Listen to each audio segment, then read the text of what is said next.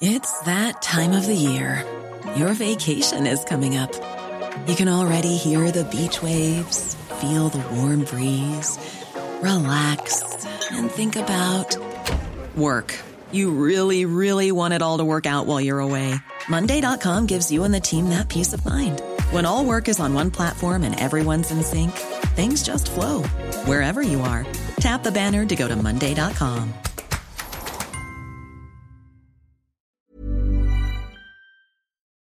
Welcome to the Financial Times Big Read, a weekly podcast featuring the best of our long form reporting from around the world. I'm Joshua Oliver from the Comment and Analysis Desk. Will a data breach expose millions of your customers to identity theft? Is your firm prepared for a cyber attack that locks down your computers? Faced with these questions, many managers are seeking cyber insurance to protect their companies from digital threats. Insurance firms are keen to compete in this growing market, but they are also struggling to assess these new and unpredictable risks. The FT's insurance correspondent, Oliver Ralph, reports. US drug maker Merck was hit by a massive cyber attack on June 27th last year. Manufacturing, research, and sales operations around the world were all gummed up.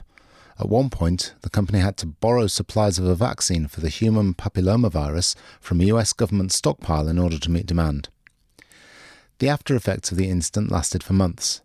The company lost $260 million of sales last year and incurred $320 million in costs for additional marketing and production. Merck says it will lose another $200 million of sales this year because of the attack. The good news for Merck is that it will not have to pick up the full bill because of the insurance policy it had taken out before the attack. The company has already received $45 million from its insurers, and Verisk PCS, an analytics group, thinks the final total could be much higher potentially up to $275 million. Cybercover has become one of the fastest growing parts of the global insurance industry.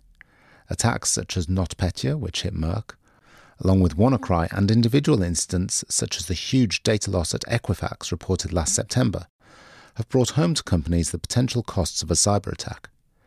They are responding by buying insurance in ever greater numbers. That demand has been met with a mixture of delight and fear in the insurance world. Delight because cyber offers the potential for growth, unlike most other parts of the global specialist insurance industry where demand has been static for years. And fear because cyber insurance is so difficult to price. Like many of their clients, the insurers are struggling to assess the causes and consequences of large scale cyber attacks and to predict where the next one might come from or how big it will be.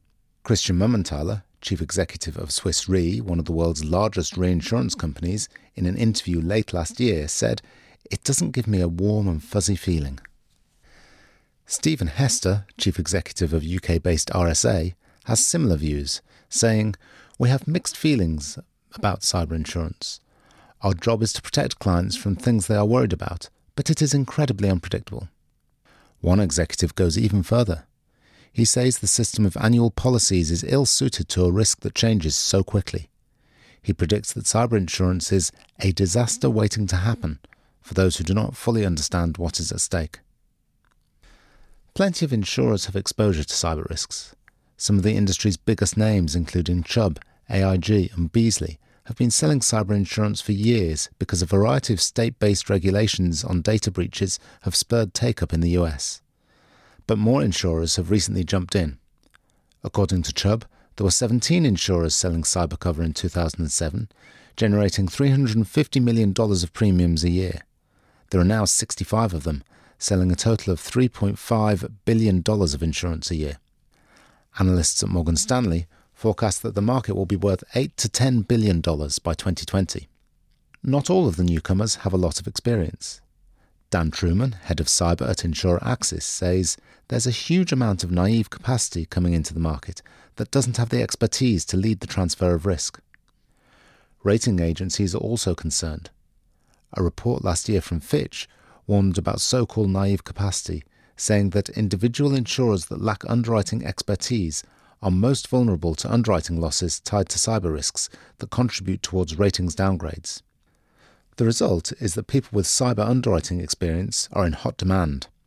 Gareth Eggle, head of insurance at recruitment firm Flint Hyde, says there's a double handful of really good qualified cyber underwriters in the London market. A bigger proportion of underwriters will earn a lot of money in cyber than in other areas because of the dearth of talent.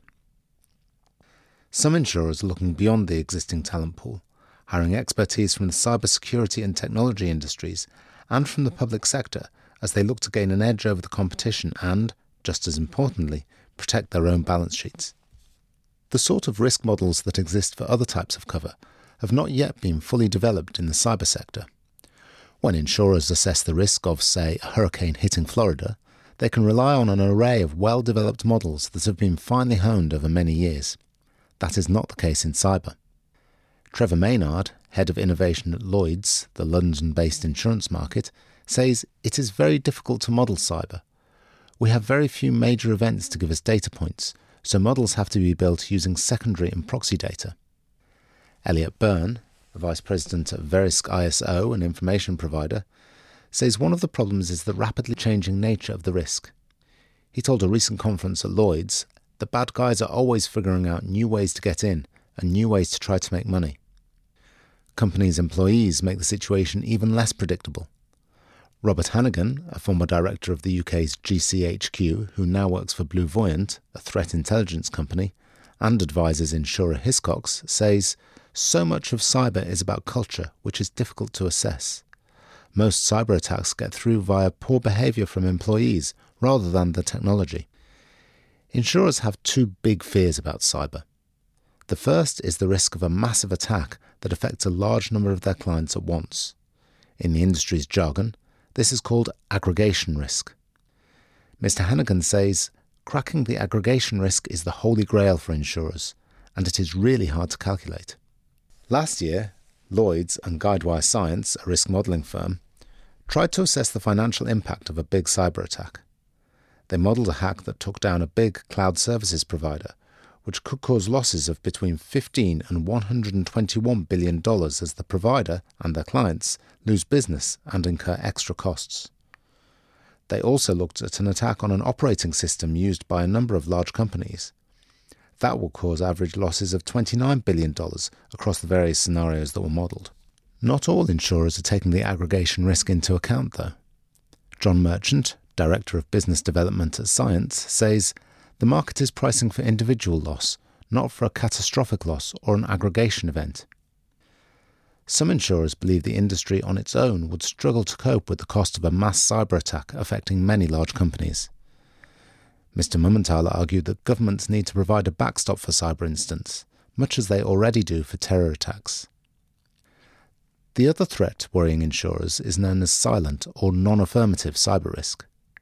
This is where they might be exposed to the costs of cyber attacks, not through specific cyber policies, but through other insurance policies where cyber is not specifically excluded. One example, according to insurance brokerage Willis Towers Watson, is a cyber attack on an industrial plant's control system that causes a boiler explosion and property damage, which would lead to a claim on a property policy. Mr. Merchant says non affirmative cyber risk comes into place with everything from an all risk property policy to a professional liability policy when it comes to disputes over whether cyber is covered by a non cyber policy, Mr. Merchant says in the US the courts are erring on the side of the insured, not the insurer. Regulators are also worried about silent cyber. Last year, the UK's Prudential Regulation Authority told insurers to reduce their unintended exposure to cyber risks and to be clear about whether cyber attacks are covered in regular policies. Despite all the fretting, cyber cover has not, so far, been a very costly product for insurers. Last year's WannaCry attack, for example, reminded companies about the cyber threats they face, but created few large claims. That was partly because most of the companies that were hit were located in parts of the world where cyber insurance is not widespread, and partly because the attackers demanded small sums of money from each company. Mr. Merchant says that the profitability of cyber for insurers has been great. According to RMS, a modelling firm, the loss ratio, a measure of losses as a proportion of premiums, in cyber insurance was 55% in 2016. That is no worse than other specialist commercial insurance markets. Christina Terplan, a partner at law firm Clyde & Co., says it is a high frequency claim scenario, but the vast majority are low value. they are within the policy excess. Many companies might have what they think might be a data breach, for example, from a stolen laptop, but it turns out to be a non event. That will not be the case forever. Mr. Hannigan says there's been a big rise in ransomware attacks in the past 10 years. A lot of insurance companies are getting a steadily rising number of claims as the amount that attackers ask for is rising. If people realise who they've hit, they'll put the cost up. Insurers are taking steps to protect themselves from huge claims. First, they are imposing strict limits on the amount of coverage they will offer, and so the amount they will have to pay out. Sarah Stephens, head of cyber at brokerage JLT, says it can be difficult to find the limits that clients want. The markets are inundated. Where we see insurers going beyond normal limits is where the client is willing to show the insurers exactly what the risks are and provide them with a lot of information, she adds. That information helps the insurers to improve their modelling. Michael Tanenbaum, an executive vice president at insurer Chubb, says we ask what a supply chain breach looks like. We look at which of our clients are using particular software as a service or infrastructure as a service. We look at the connective tissue of our clients. Insurers are also limiting the breadth of what they offer. Anthony D'Agostino, global head of cyber risk at Willis Towers Watson, says a couple of insurers will provide some cover for reputational risk, but generally it is not really there there is not enough precedent to really quantify reputational harm. Some insurers are also buying more reinsurance, passing a slice of the risk on to other, larger insurance companies. And they are tightening up their policy documents, excluding cyber attacks from non cyber policies.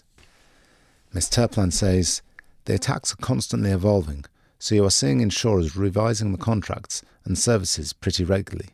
They are trying to write silent cyber out. That is creating some tension with clients, though, who are growing frustrated at the changes to the coverage. Ms. Stephens says one client complaint is that there is no clarity around the exclusions, although she adds that weak pricing in the specialist insurance markets is limiting insurers' ability to cut out silent cyber risk, saying, in a hard market, you would see a lot more cyber exclusions in non cyber policies. That leaves insurance companies trying to find a balance between creating a product that their clients want and will pay for, and limiting their own exposure to a risk that is not well understood. Mr. Hannigan says, There are people who understand the risks and people who don't. Somebody is going to get caught out in the end. Thank you for listening to the FT Big Read. If you like what you've heard, don't forget to rate, review, and subscribe to the podcast on all the usual apps. FT Big Read is produced this week by Joshua Oliver. This is the story of the one. As a maintenance engineer, he hears things differently. To the untrained ear, everything on his shop floor might sound fine, but he can hear gears grinding or a belt slipping. So he steps in to fix the problem at hand before it gets out of hand. And he knows Grainger's got the right product he needs to get the job done, which is music to his ears. Call, clickgrainger.com, or just stop by. Grainger, for the ones who get it done.